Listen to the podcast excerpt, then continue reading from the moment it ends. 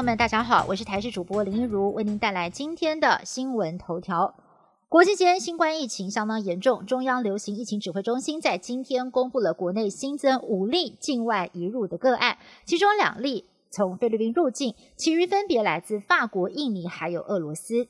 自从局管署宣布十七号开始暂停五十岁到六十四岁的民众施打公费流感疫苗之后，就有不少人转往施打自费流感疫苗。全台湾一共有一百一十五万剂自费疫苗，而现在的施打量是每天增加一成左右。其中，台北市的八大医学中心自费流感疫苗的库存量剩下不到一半，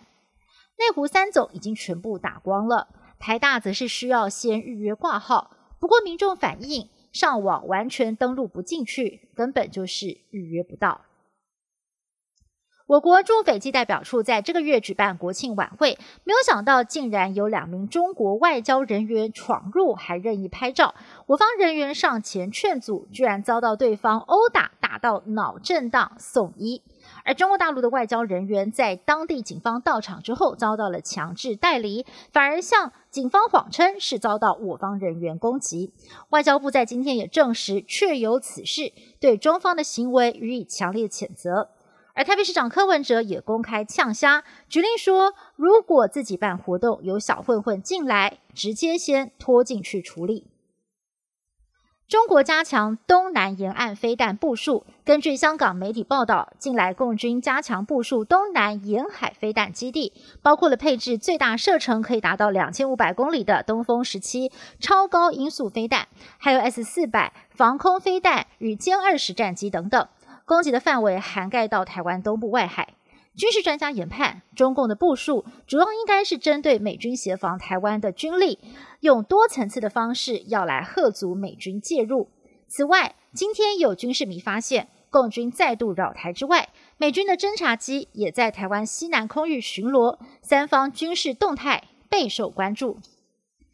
一零八课纲上路，新增了许多弹性多元课程，主要是希望能够提升学生自主学习的能力。不过，却让基层的老师大喊吃不消。教育部长潘文忠表示，未来会解冻一千四百名高中职人力，减轻老师的负担。不过，实际的询问第一线的师资，老师们说，这只不过是补足先前人力不足的部分。如果再加上一零八课纲的多元课程，实际上还要再多八千到一万四千名师资采购。美国总统大选进入最后倒数两个星期，美国民主党总统候选人拜登跟儿子杭特卷入了通乌门丑闻，父子俩疑似跟乌克兰还有中国的政商界关系匪浅，甚至借此不当获利。而最近又有乌克兰议员爆料，还有拜登贪污证据的笔电不止一台。前白宫测试班农更是指证莉莉，说外泄的电子邮件都是真的。拜登的选情也因此受到了影响。有民调显示，他的真实度罕见的跌破了百分之五十，也让美国总统大选最后这两个星期的走势更加没有办法预测。距离美国总统大选正式投票日只剩下最后的两个星期了。总统川普在许多民调落后，周末一连跑了三个州造势，希望能够拉抬自己的选情，并且针对频频遭到攻击、防疫不力自圆其说，认为疫情正在往好的方向发展，而自己的民调也都不错。